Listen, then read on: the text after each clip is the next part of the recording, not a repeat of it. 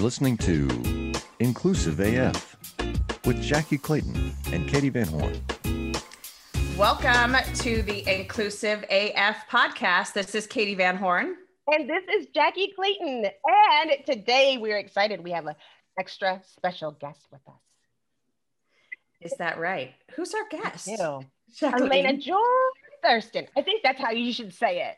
I think you're right. Elena Joy Thurston. we need we need all the joy we can get today, people. That's all right. the joy we can get. Um, so we are recording this the day after the um, breach of the Capitol, the invasion of the Capitol, the I don't even know the right words. Jackie's looking at me like I've lost it. Um, I don't know what the right word is. To, Psychos like, freaking tried to storm the castle yesterday.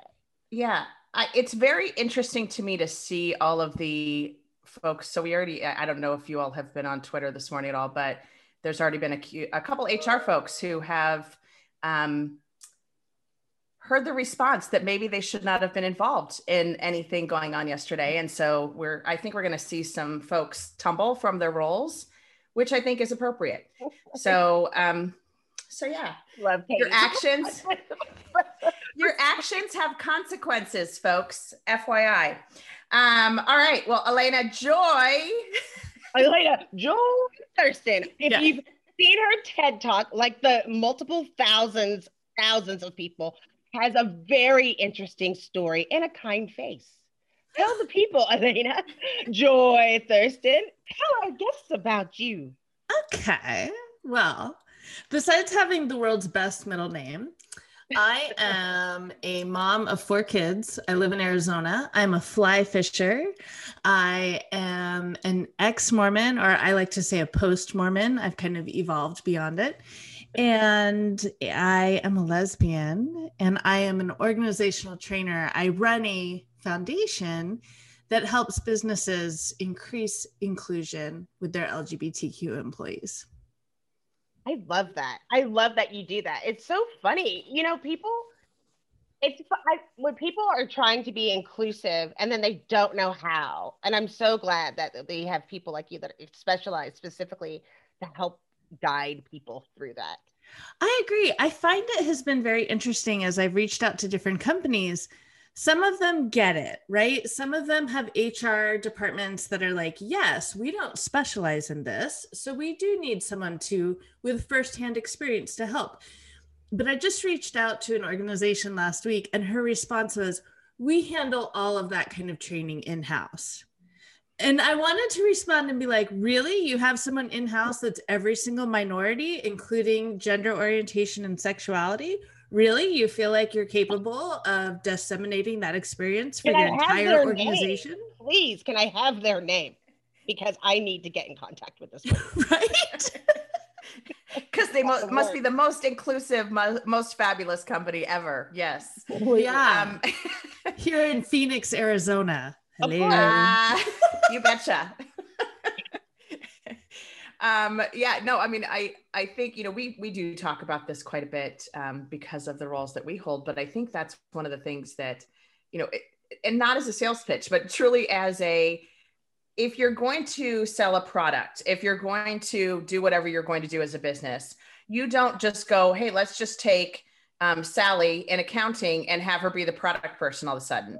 You actually hire for expertise and you hire for someone that knows what they're doing and and you bring them in to help you get it right especially something like this so um, you know thank you for sharing a little bit but i want to dig in on a why did you start your company what what was your what's your story tell us your yeah. story yeah so the story definitely is the setup for it so I joined the Mormon church when I was 16. I was married by the time I was 20. I started having babies by 22. I had four babies by 32. Um, so I think like as much as that feels like a summarization, I think everyone kind of really gets what that is, right? Like that is a dedicated effort to procreate. yes and get those babies out right and and then that means i was i was also living a very conservative lifestyle um i, I can't even I, I try to think of examples to like really get it out there for example my neighborhood had white picket fences around it. and tree lined streets and mailboxes in the front yard, which is very rare for Arizona. Like we're a very like new suburban neighborhood. So we don't have mailboxes, but this neighborhood did, right? And I drove the Honda minivan and I went to the book club every month. But bigger than that was 80% of my neighborhood was of this very conservative religion. So it's not like I went to church on Sundays and that was it, right? It's not like that. It's like you go to church for three hours on Sunday, and then you're also there in the middle of the week. And then the women that you're hanging out with at the playground for your play dates, they're all members of the church. And then you all see them in your neighborhood grocery store. Like it was my entire life. And um, it was a beautiful life. It was a very privileged, very bubble, very thick bubbled life. Um, I literally did not know any gay people. I had very surface level uh, friendships and relationships with people of color, of any color. Very much, it was an echo chamber. And that's where I existed for 18 years. And then magically one day I realized I was completely in love with my best friend. And maybe that was the reason why I really didn't enjoy my marriage or my life. And unfortunately, the path that that leads you down when you're in that world is there's something wrong with me i have a beautiful life and and where i went unfortunately why it hung on for so long was because i was so ashamed that i hated my life i knew i was beyond blessed there was nothing i should have been disgusted about that life and yet i was and i was so ashamed of that that i wouldn't even let myself like go there and so it went on and on and on for a very long time. And unfortunately, a byproduct of that is that my judgment of other people like grew and grew and grew because I, I was so discontented within myself that all I could do was judge other people. Heaven forbid I judge myself. right. and the lack of authenticity within myself. Right. So as it, it all came to kind of a height when I realized I was uncontrollably in love with this other woman and realizing not only was my marriage at risk, not only was my membership within the community at risk, but my relationship with God was at risk. I had been taught for decades that uh, same sex attraction would keep me from heaven and keep me from a relationship with God. And I had worked damn hard to have a relationship with God and to earn my place in heaven. Like, I wasn't, I'm sure you can tell by now, like, I wasn't just like, I'm Mormon. I was like the Mormon. I checked all the boxes. I did all the things. I damn well was getting into heaven, kind of thing. So I wasn't going to risk that. And when I heard that there was a guy in town that could help make you normal again, I signed up for that hook, line, and sinker. Like I was desperate. I was desperate. And unfortunately, what that is, is it's conversion therapy and it's illegal in about 20 states, but only for minors. It's not illegal in Arizona at all. Um, and so I went for four days a week, two hours a day. He told me it would take a month or two. I was going for six months um, before I had a series of realizations that this was not working and it was actually very damaging for me. And I was able to get out of that and start my healing and file for divorce and come out to my community and to my family and to myself, right? That's who you have to come out to first. And then um, after that, I realized, again, referencing back to the bubble, I just had no idea how many people in the world were struggling. And so 57% of people who go through conversion therapy become suicidal. And I was one of them. And I was very privileged and lucky to get help right away. And I am here today because of that. And to wake up and realize, oh, this was not a random occurrence. Like this experience is being had every single day by LGBTQ people around the world. And especially with the with our teenagers and our college age youth. This suicide risk is so incredibly high. And knowing that I had been there and knowing that i'm a mom of four kids i could not not act i had to say something i had to let people know it's not okay because that was part of the healing process was realizing the government thinks this is okay because it's not illegal. And as i talked about that and and testified in front of local and state and federal governments i started to realize my community thought it was okay too because they prefer the privilege of choice over survival. And so that was um, hard and and and i felt like i needed the biggest impact i could make is to let the lgbtq community know that it's not okay. Your government might think it's okay and your family might think it's okay but it's actually not. And there needs to be someone to stand up for you. And i don't have a ton of talents and skills but i can speak publicly. Like i can be on stage. I can handle a microphone. I can handle an audience. And so i feel like i kind of have a duty to do that. And then so coincidentally my my ex-husband he was a partner at one of the big four law firms so they do a lot of those HR trainings, right? And I could always tell on the day that he had an HR training, he would come home and like really practice his active listening skills and he'd really invite some feedback, right? Like there was always like really great consequences of these trainings that he went through. And I felt like, man, I wish he had had a training that told him I wasn't choosing to be gay that told him I could still be a great mom and a productive member of society if I was a lesbian.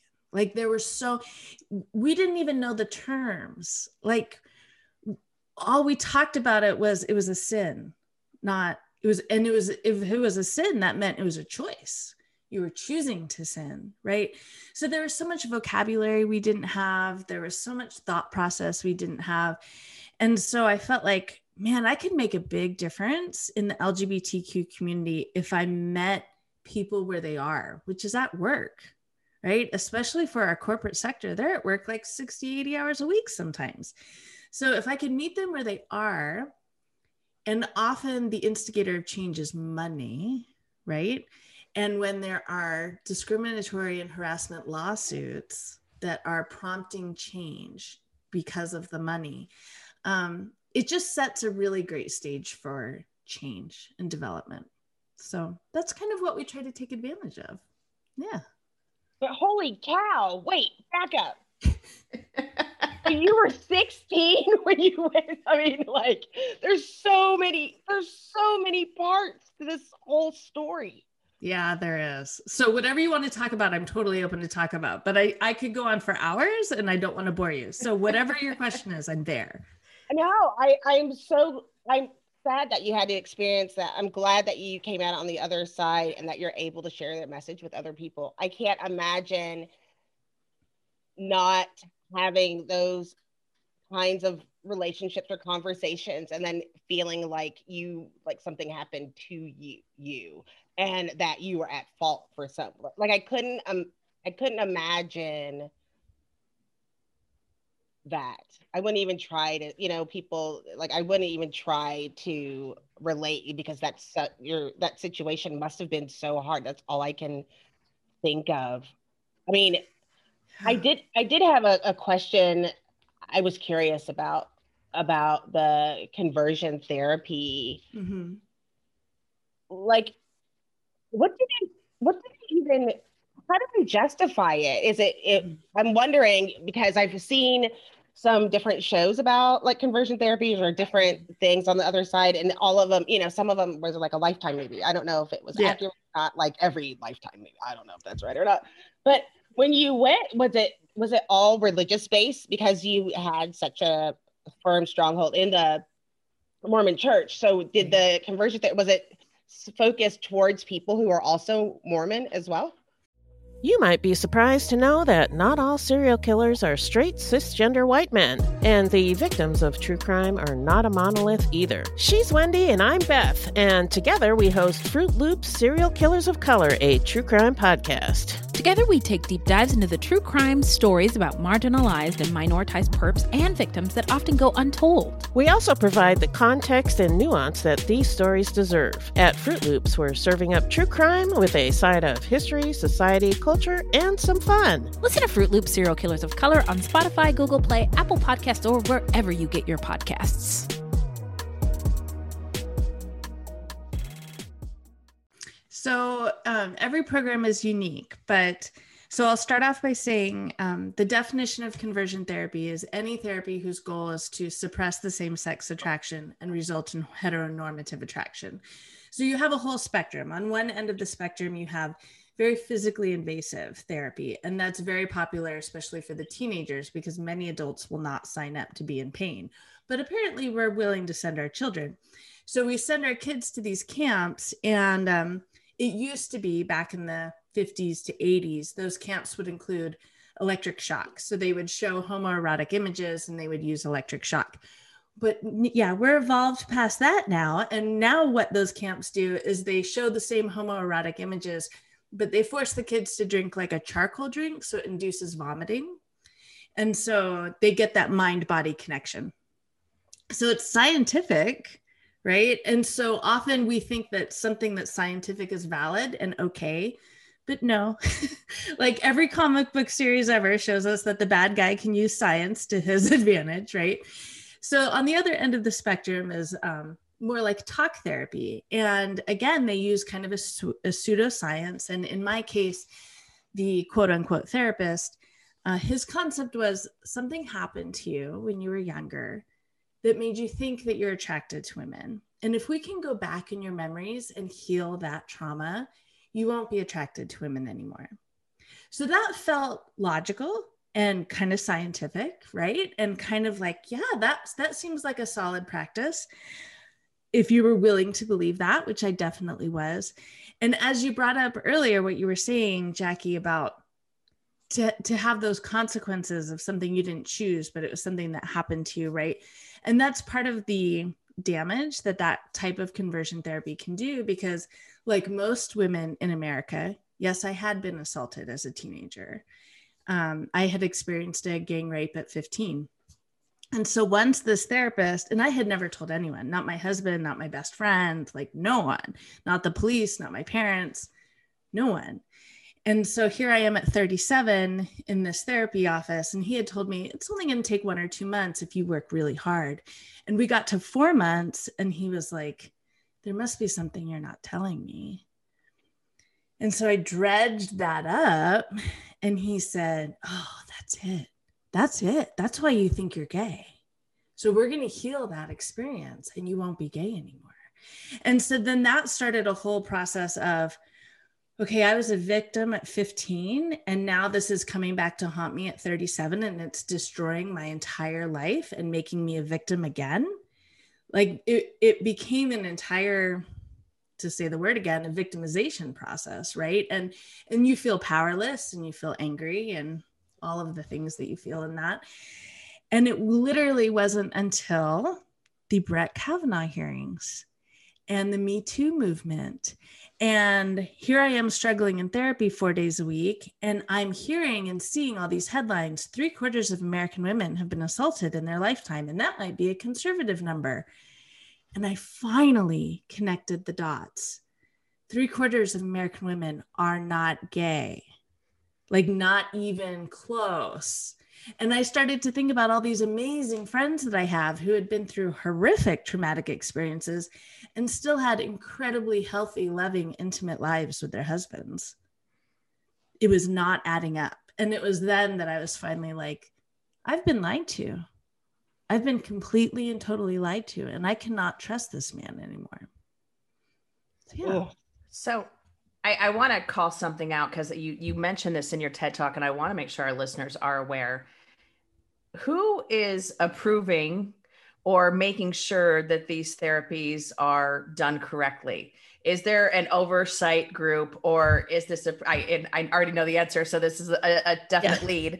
But who who said, yeah, this is the way we should do it? We should use electric shock therapy. We should use uh, you know, charcoal that then induces vomiting. You know, is this approved by the American Medical Association? Who who approved this? Sure. So, in the last five years, the AMA, the American Medical Association, and the APA, the American Psychological Association, have both debunked it and have asked Capitol Hill to please make a federal ban.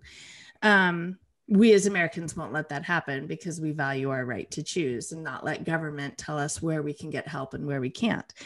So, um, what it's not a body, it's not a governing body. What you have is like many issues in life, you have some scientists, some therapists, some psychologists who believe that homosexuality is wrong. And so they're using their expertise to try to make an impact. And they are making an impact. It's just not a good one. Right. Yeah. So tell us a little bit about, you know, I, I know that obviously telling your husband, telling your community was tough. Um, mm. How did you tell your kids? Yeah, that's that's that's the wild story, right? Um, I moved out first, and because I didn't want them to blame the divorce on anything specific, right? Like, regardless of what was happening, this marriage was not working, it was not healthy, and we were not setting a good example for them. So, the divorce kind of needed to be a separate thing. I filed for divorce. I moved out. I moved into my own place for the first time. I'd been married since 20, right? So I had my own master bedroom for the first time, my own master bathroom. I could leave the box of tampons out. Like it was amazing. and um yeah, and I was just trying to figure myself out. And about six months into that, I heard through the grapevine, through a mutual friend, that my ex husband was going to tell my kids about my sexuality unless I told them and soon. So, of course, that lit a fire under my bed. And so then it was because it was the scariest thing I could possibly think of was coming out to my four Mormon kids. Oh. Like I was the one that taught them that homosexuality is a sin. I am the one that taught my teenage boys if you masturbate, you'll be gay. Like I was the one that did all of that. And then my ex-husband and I had moved to the same neighborhood right by our kids' schools. And so they he was literally walking distance away. I had this massive fear that as soon as I told my teenage boys, they would walk out of my house and they'd be gone. So I told my girls first. My girls were eight and 10 at the time, I think. And we were cuddling before bed. And I was like, okay, guys, you know how like dad has a girlfriend and he's happy now and we're all happy for him. Mom has a girlfriend too. And they were like, yeah, we know. She's a girl and she's your friend. I was like, go to bed. and let's leave it at that. Yeah. well, happy now. Yeah. yeah. So I, they eventually got it a few days later but once they saw us like holding hands and cuddling and stuff then they were like connecting the dots and realizing but telling my boys was really hard they were 14 and 16 at the time i think and stalwart mem- priesthood holders you know like mm. and their boys i don't mm. know it was just it was really hard. But when I told them, bawling my eyes out, uh, their response was, Yeah, we kind of figured. And I was like, You couldn't say anything? Yeah. I've been stressing for weeks now. You couldn't open your mouth. Right. right. Uh-uh. And they were like, Well, what if we were wrong? That would be awkward. it's like, yeah, I guess. Point. Valid point.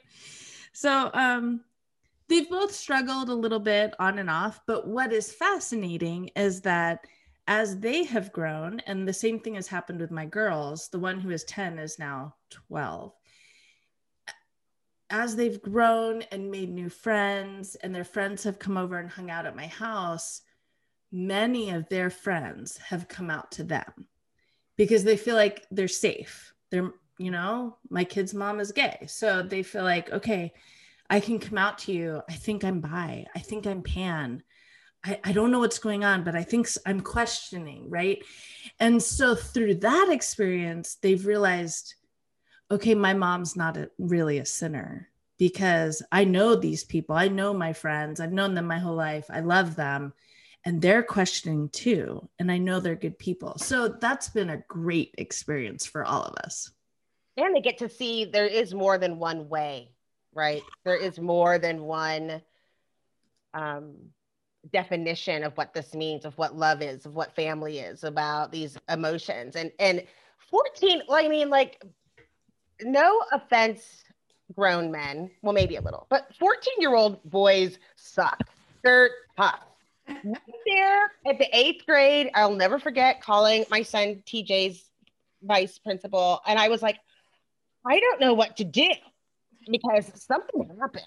And they and they were like, this is normal. Apparently, because I'm one of those moms, like the PTA moms and all those things like you were talking about. And apparently, I think all of us had called at one point, like with our boys, like, uh, and they're like, this is normal.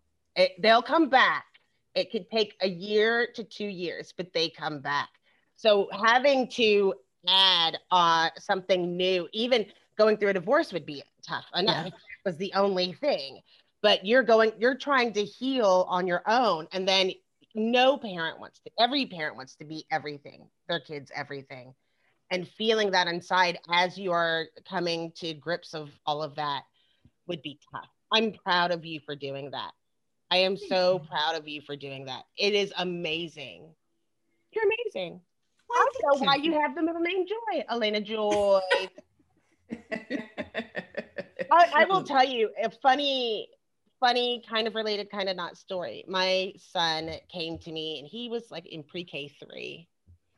And he said, Mommy, boys love girls and girls love boys. And I said, Yes. And he goes, But mommy, some girls like other girls and some boys like other boys. And I was like, Yes you are right. Are we doing this right now? Like we just got potty trained. Right. okay. I guess it's time. You know, my mom always said, you know, when you talk to your children, they will let you know when they're ready to have these conversations. I just didn't know three, you know, I right. They'd at least know how to spell their name. I tell you what, man, this Gen Z, every day I am astounded by them. And one of the biggest things that I tell organizations is I am a Gen Xer. I'm a very young Gen Xer. And Gen X is, we run right about 8% for claiming to be on the LGBTQ. Millennials, they run right around 10% for claiming to be LGBTQ. Gen Z, who are currently right now about 15 to 24, yeah, they're at 33%. So in 10 years, our workforce is going to be either LGBTQ or they know and love someone who is LGBTQ. So if these organizations do not get on board and start figuring out some things that work and don't work, they are going to be shell shocked in five years because these kids, like their concept of what queerness is, is totally different. Like, we really like boxes. I'm a lesbian. You're a transsexual. Like, we really like boxes. Gen Z could care less. they could care I mean, less. I, I, as as people who know me know, like my daughter has a girlfriend. She does not identify as a lesbian, and I was like, okay, like that's okay. Like I'm, you know, I support you no matter what. But uh, right. I, I, you know, I say okay, but I'm Gen X too, so like I have to go Google what that even means. Right. And I think I have to have that conversations and all of our diversity and inclusion. Mm-hmm. Like I said, oh, you know, we need to be able to find disabled candidates mm-hmm. um, or people that are disabled, the software developers that are also disabled. And the response I got was, I don't want to call anybody disabled. And I said, that's because you're Gen X, you're Gen X. Yeah. And we were raised different. Like I think as stupid as it sounds, everybody who's Gen X needs to watch 21 Jump Street, the remake. Have you ever seen it, Katie? Oh. You have to go see it because in it, have you seen it, Elena? No. it's so important because in it, whoever it was, whatever his name is, um, he went back to school and he's like, no, he was the popular kid in school. And he's like, I'm going to go back to school and I'm going to be the popular one. And he's a Gen Xer. So he goes in and he has his collar all popped, you know, and he starts making a, a fun of this kid for his sexuality and all the kids that are currently in school. Because if you remember 21 Jump Street, they were undercover at the high school. Yeah. And so all the kids at school are like, you're a jerk, you know, yeah. because, and even though you just have to look at it from that lens, don't yeah. look like this is going to be the best movie of your life.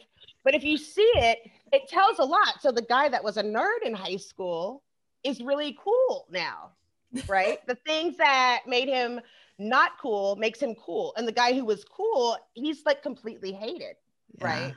And I think about it all the time because it just said a lot when I watched it. And I tell my kids all the time when they say something, I'm like, because we didn't do that then. No. My, mm-hmm. And they'll be like, yes, you did. I was like, we didn't. You were allowed to say that because there were no gay people in 1980. That's why they did that in that movie. It was like against the law. And people will look at you like, your kids are like, what do you mean? But it's like, this is the world we lived in. We lived yeah. in, and this is what we were fed, which made it something that we believe. Mm-hmm. But I, mm-hmm. I, you know, it's one thing to have just the regular growing up. It's another thing to, like you said, you've wanted to form a relationship with God that didn't go away, and having a whole congregation support you in that journey that you knew you had a lot to walk away from. You had a lot to walk away from. That's really strong.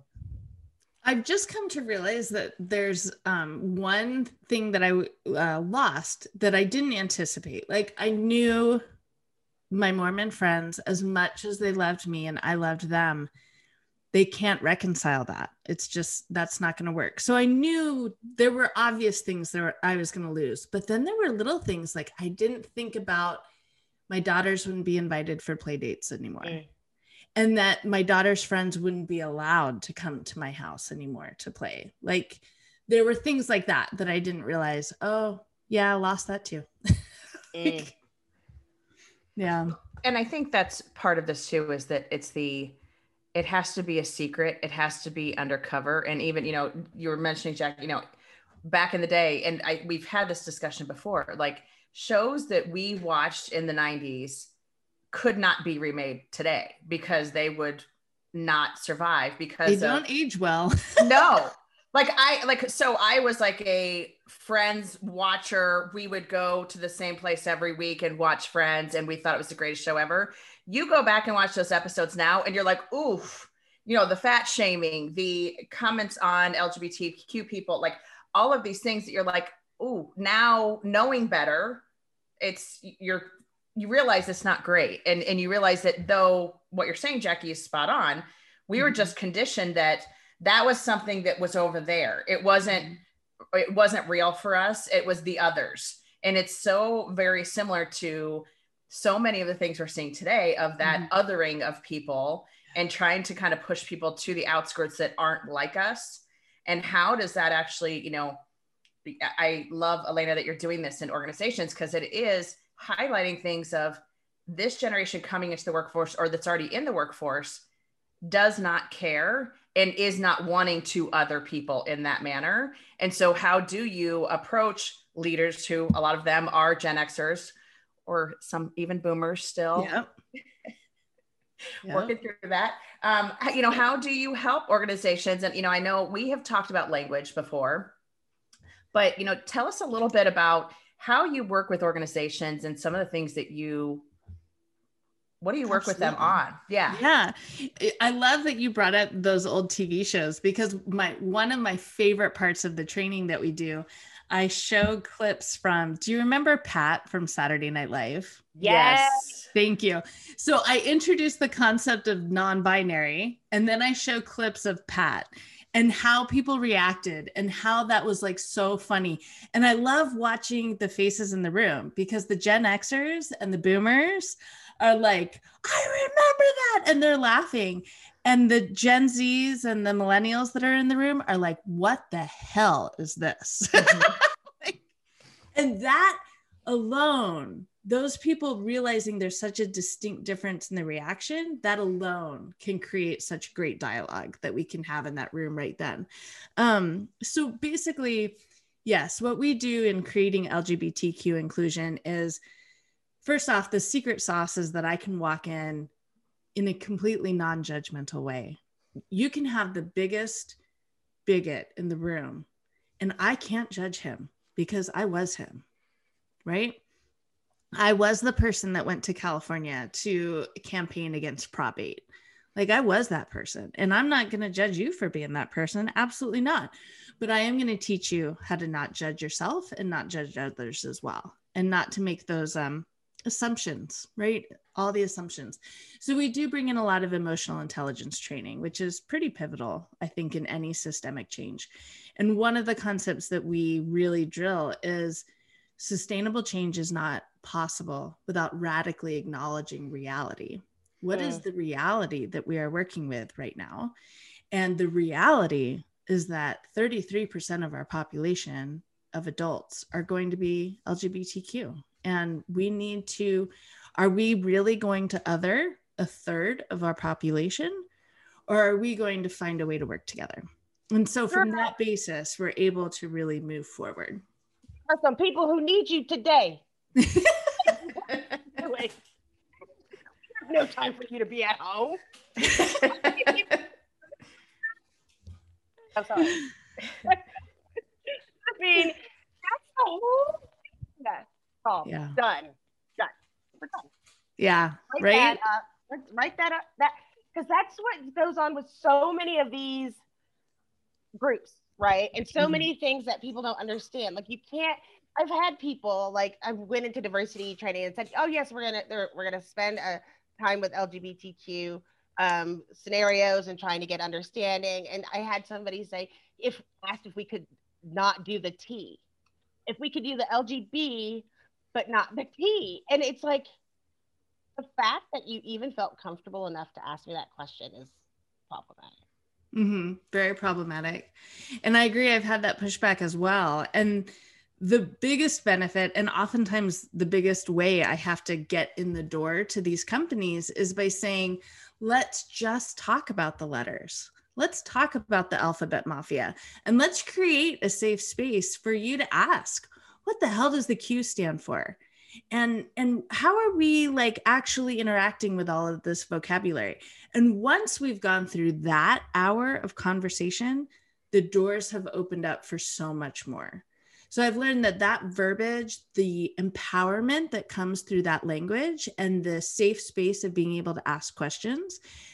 And and I love it because it's such a great example for when those people go home and their kids want to ask those questions. Mm-hmm. And they're able to from a one hour training at work they're able to instead of avoiding that question say oh i know what non-binary means. Let's have a conversation about that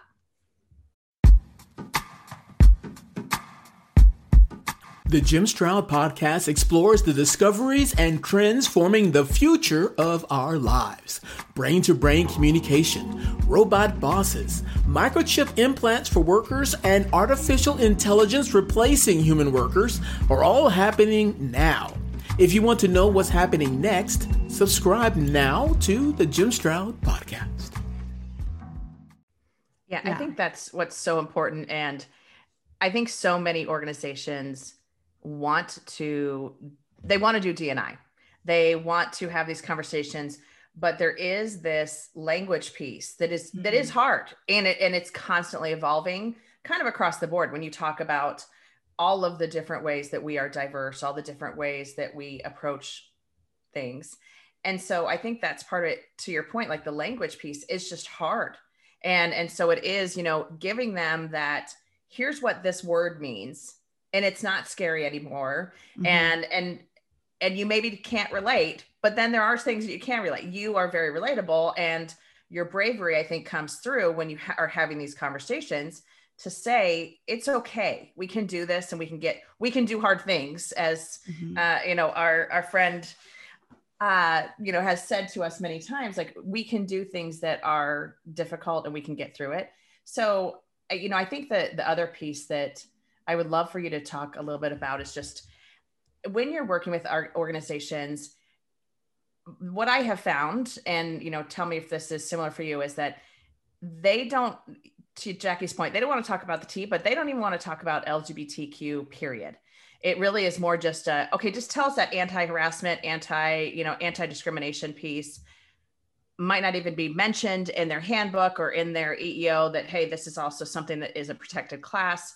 So how do you get with organizations and kind of share with them that this is also an important piece of the conversation. If they maybe they are already doing some DNI stuff, how do you Mhm. get them to really think about this specific piece? Yeah, it's definitely a challenge. And man, if anyone has the quick answer for that, you know, I'll pay big money for that. like, because that's exactly the walls that I'm running into is them saying, we've got DNI covered. We do race and gender training once a year and we don't need your help. Um, so the very first piece is giving them the statistic that 33% of Gen Z identifies as LGBTQ. And so that kind of helps to open some eyes. And then also to point out employees do not stay for 40 years anymore, right? Like we're lucky to get an employee to stay five to 10 years. They're going to leave at some point and they're going to tell other people about their experience at your company. And, and word gets around in the LGBTQ community real quick. So if mm-hmm. they haven't had a positive experience with you, that review is going to stay on glassdoor.com for a real long time. And I'll tell you what, LGBTQ people need only one bad job experience to then never accept an opportunity unless they've researched if they're welcome at that company and if they're going to have an affirming experience there. Because we take our mental health very seriously and we are not going to walk in day after day after day to a toxic culture. It's not worth it for us. And it's especially not worth it to Gen Z. They will walk out and they'll call you na- mad names as they walk out. I'm so glad that you said that. I I tell um if you've I, I know you've listened to the show. I always my background is I work, work with recruiters a lot, and I always say, un, you know, marginalized people's job looks jobs look different, and it is not the clean, you know, slope to the right. And there's a lot of lateral moves. Sometimes you'll go backwards for a bigger company for more opportunity. You know, you didn't take the title so you could be comfortable. And that's why it's so important for people to understand a candidate journey and and within these various groups and understanding that to get an idea so that you're looking and you're not saying I need 18 years of, you know, Mhm. experience with growth in gaining responsibility and all of the different Mhm. because that just doesn't life just doesn't happen like that. It doesn't. And I love that you're educating recruiters on that because when you have a company that maybe needs a star programmer who's very skilled and proficient in this one thing, and maybe there's an LGBTQ person who qualifies, but they think we can't get them because they're too far in their career, right? But if you have an office environment, a workforce environment that is incredibly inclusive, you have a leg up in recruiting that talent. And so it's so worth the investment, not only to retain the key talent, but to recruit the key talent as well. and to understand like how you can support i mean i train i train clients all the time who's leaving and it really goes around race and gender like you've lost more black software engineers i had to tell a client you've lost more black software engineers than a company could wish to have ever hired ever of all time in the past two years it was like 419 black software engineers Oh my gosh. in that one city. Like that's like a whole, you know, that's a club. That's a freaking country club membership. For real. Good. I was shocked. And I and the reason it becomes important within the HR space is because people are trying to reach these goals. And if you can't support the people who work there, you're never gonna get you're never going to increase by 30% if you lose 50% every mm-hmm. year of turnover because you That's- already got D and I covered. Okay. That's math. that math doesn't work. Don't math, obviously, because I eat a lot more calories than I burn. Like that is very hard for me. banana twins. I should get some banana twins out right now. Sorry. yes. But I just I I'm glad that you you do that. I hope that we can support you in that work. I, I'm curious, who is the ideal client for you? I'm, I'm I, like, Mhm. is there an organization that you kind of target? Is there a space that that is a sweet spot? I'm, I'm curious because we you know we're all doing the work. We all want to support each other. And For sure. Yes. So I have found I have stopped knocking on the doors of businesses where I have to convince them they need DEI in the first place. Mhm. I have stopped approaching companies that their board of directors looks very homogenous. Mhm. You know, I don't waste my time there. I don't have the time to waste. And I am not here to change your mind from one end of the spectrum to the other. Like I don't I don't have time for that. And I know y'all know exactly what I'm talking about. So I go towards companies that I've heard they have done great with creating sustainable change around women's leadership, around race leadership. Like, if they have a proven track record, then they are ready for the next level of discussion, which is LGBTQ. But if Mm. they haven't had those discussions, it's a waste of everyone's time and resources to bring me in at that point. Few Yeah. snaps on that. Can we start doing snaps? Can we bring that back? We're Gen Xers. We can do that. um, well, first of all, uh, thank you for sharing and thank you for, you know, sharing a little bit of your story. And I know, you know, for those who have not watched your TEDx talk, I highly encourage anyone who's listening to go out and watch that TEDx talk because it is, you know, she shared a little bit, Elena shared a little bit about the story, but it just goes into a little bit more detail and it's, um, it's very, very interesting. And I want to thank you for your bravery um, because I think, you know, I, so much of this will you know maybe you're looking at this and we have talked about impact before and being an influencer before. And i think we don't even realize the impact that we have a lot of times but the impact that you're making by having these conversations by opening these doors for other folks to come to your home and and you know let your kids know hey i'm also lgbtq those conversations i think are the the kind of downstream impact if we want to talk about fishing uh, downstream. Um, see, I know my lingo. No, That um, was good. That was good. I'm proud. That was cute. um, but we we need to understand that impact, and and I think having these conversations. This is you know why Jackie and I do this is we want to have these conversations. We want to have folks on that are making these impacts, even if you can't see today, right this minute. It's huge, and and it's also you know when you're in organizations talking to leaders to your point, they go home and then have these conversations with their kids or can answer the question correctly or better. You know, I think one of the things that, you know, we we've talked about a little bit, um, and Jackie's living it right now is the I love you, you know, I love you, period. Not, you know, not I love you, even though you're this. It's just I love you. I love you. You are my child. You are my friend. You are my family member, whatever it might be and so really being clear about that and being thoughtful about that so thank you um, would love to hear so at the end of each episode we do this uh, fun little game um, and it is basically what is the one thing now there aren't a hundred things but what's the one thing that you want our listeners to know? And then we'll ask you also how they can get in touch with you. But let's start first with just what is your one takeaway that you absolutely want to make sure listeners get? The first thing that jumps into mind is visibility is life. Visibility, as much as it is scary and can feel vulnerable, it not only gives you you life, but it inspires life in others. And so I'll give an example. In the last 48 hours, I have received two emails from employees, and this was shocking to me. I've never had that happen before, but now employees are reaching out to me. One woman she's being transferred from one office in a state to another office in, in another state. And so she's emailing with them and she got a response email from a coworker who CC'd the boss and it highlighted her signature where it had her they them I apologize. She's non-binary and uses they them pronouns. See, I trip up on it all the time as well. So it's fine. You just move on. So they had highlighted her signature with her they them pronouns their them pronouns and said what is this what are you trying to do and they responded i am non-binary and gender fluid and i use they them pronouns and the person responded again cc'd the boss and said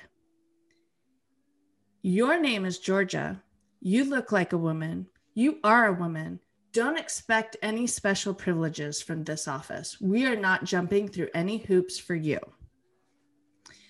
So she reached out to me. We had a great discussion. Within 12 hours, I got another email from a, a woman in Colorado who's engaged to another woman.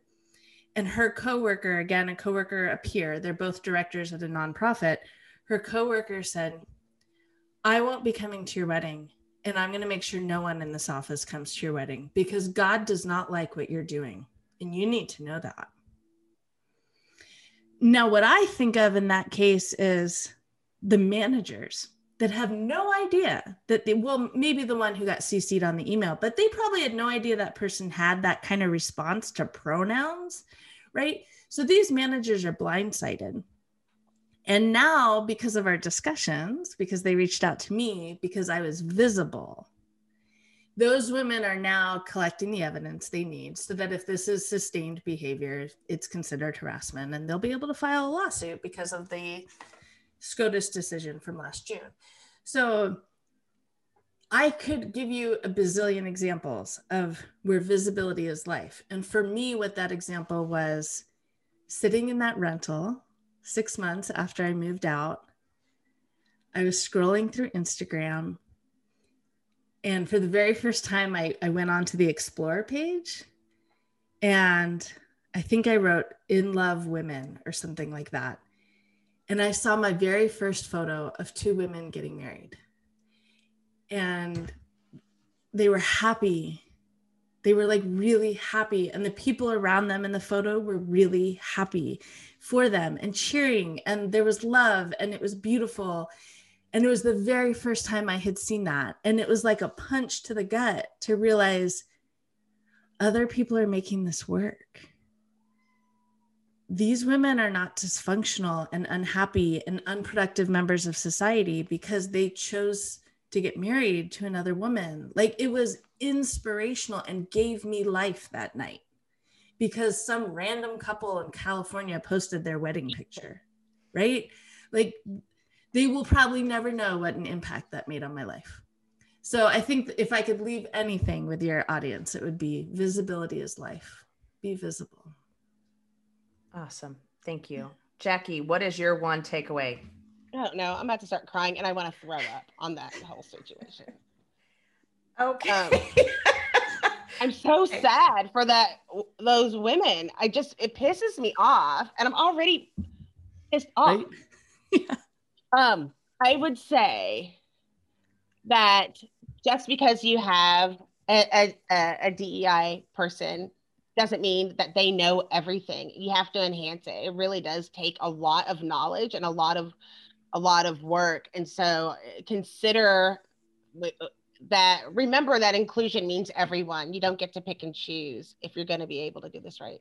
So um, make sure that, and I say this a lot, it's not just women and people of color, even though that would be advantageous if it was for me as a Black woman. I, I'm down. However, you have to embrace everyone make sure you're embracing everyone, even the ones that you don't have to report on your whatever list. Mm-hmm. Yeah. And for some of us, and I'm going to say this, and it's not going to be a popular concept, but for some of us, that means in being inclusive of those jerks that are yeah. oh, we know. totally polarized Fully. to how we feel, right?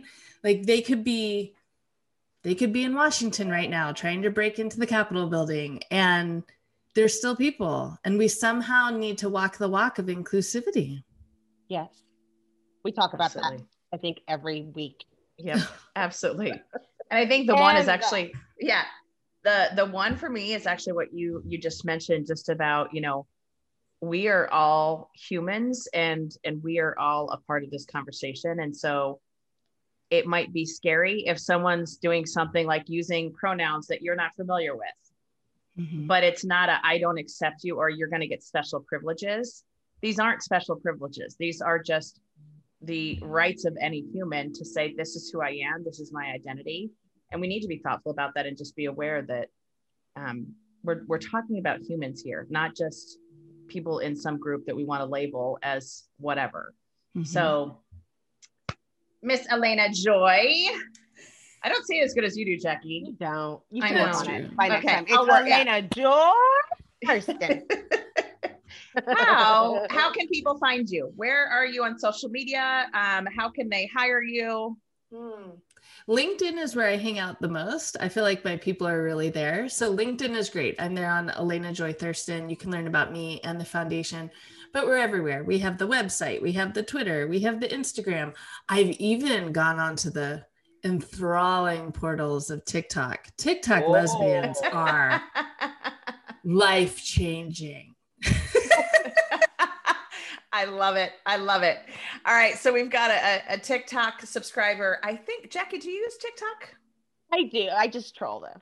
Yeah. I, I don't think I've actually ever been on TikTok. I just um, jumped on Clubhouse. Are you guys there? Not I, yet. I'm an Android person. I can't. Oh, then you're yeah, oh, you're yeah. I'm yeah. so out of it. I'm completely othered. And we are we are not inclusive of people no. that use Android. we do take exception. Yes, yes. Get on iPhone. We love all the Apple podcasts. Yes. I am a Mac user, so I'm almost there. I'm working on it. Slowly but surely. Yeah, exactly. We'll bring you to the dark oh side. Don't you worry. Um, well, thank you so much for joining us. We truly appreciate you sharing your story.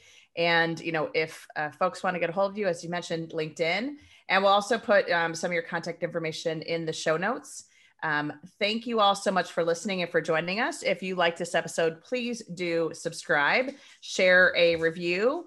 Um, five stars only. Thank you. Um, and I think that's all we've got for today. Jackie? Bye. Have a great day.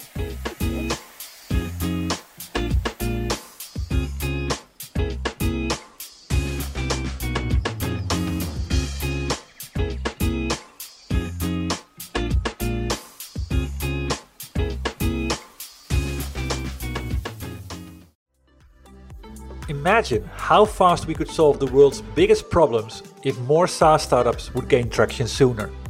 Welcome to the Tech Entrepreneur on a Mission podcast. This podcast is dedicated to sharing experiences from B2B SaaS CEOs who are going above and beyond to deliver change that is noticed. You will hear their secrets and learn what is required to build a SaaS business that the world starts talking about and keeps talking about, and how to overcome the roadblocks to do so.